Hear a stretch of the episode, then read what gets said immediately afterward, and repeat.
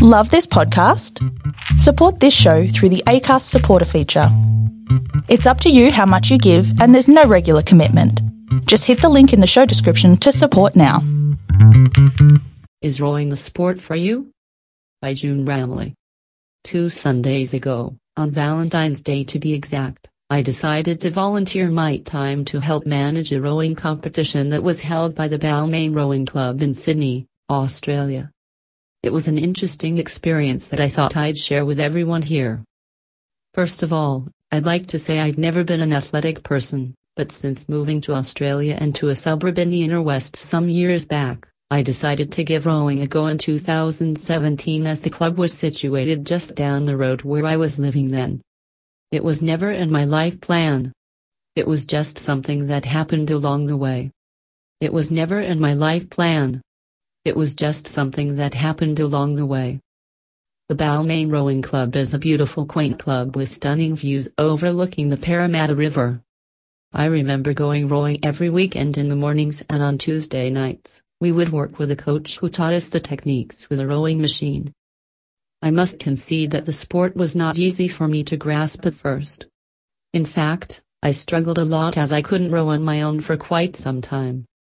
I am pretty sure that I might have pissed some of the other students off with my slowness in learning the sport but the instructors at the club were patient enough not to discourage me.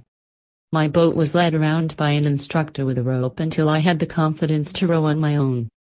Another reason why I think they used a rope to lead me through was that if I ever did lose my balance or worse trip and fall into that shark-infested river, at least help would be there for me almost immediately. It took me three whole months to learn how to row. But as soon as I was able to, I had to stop classes due to work commitments. Fast forward, four years on, I decided to rekindle my love for the sport again by volunteering my time to help run the rowing competition. There, I met other fellow rowers who had been doing the sport for a long time. Try 40 years. Rowing is not an expensive sport to dabble into but it also cannot be done everywhere because you do need a river and a rowing club with all the necessary types of equipment to be able to partake in the sport. In Sydney, there are four rowing clubs that I know and fortunately for me, all four are quite close to where I am at the moment.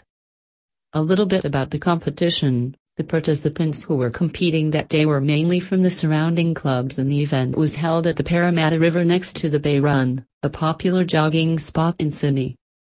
I was tasked to mend the finish line at the UTS Rowing Club with a couple of other volunteers, whereby I had been given duties to hold a red flag to indicate to rowers that they had reached the finish line and to give out medals to the winners at the paddock itself. It was an interesting experience, indeed. A little history behind the club's medal which was given to the winners on that day. It was a replica of a design made by a renowned Sydney engraver Harold Berthold in 1892 as pictured above. Berthold had designed that medal as a one-off, for a special event, with only five medals being cast at the time. One of the medals presented to winner Charles McNeill in 1892 survived and is currently being housed at the Maritime Museum in Sydney. Those interested to learn rowing can email new members at balmainrowingclub.com with the next intake beginning in May. To contact this reporter, email editor at dailystraits.com.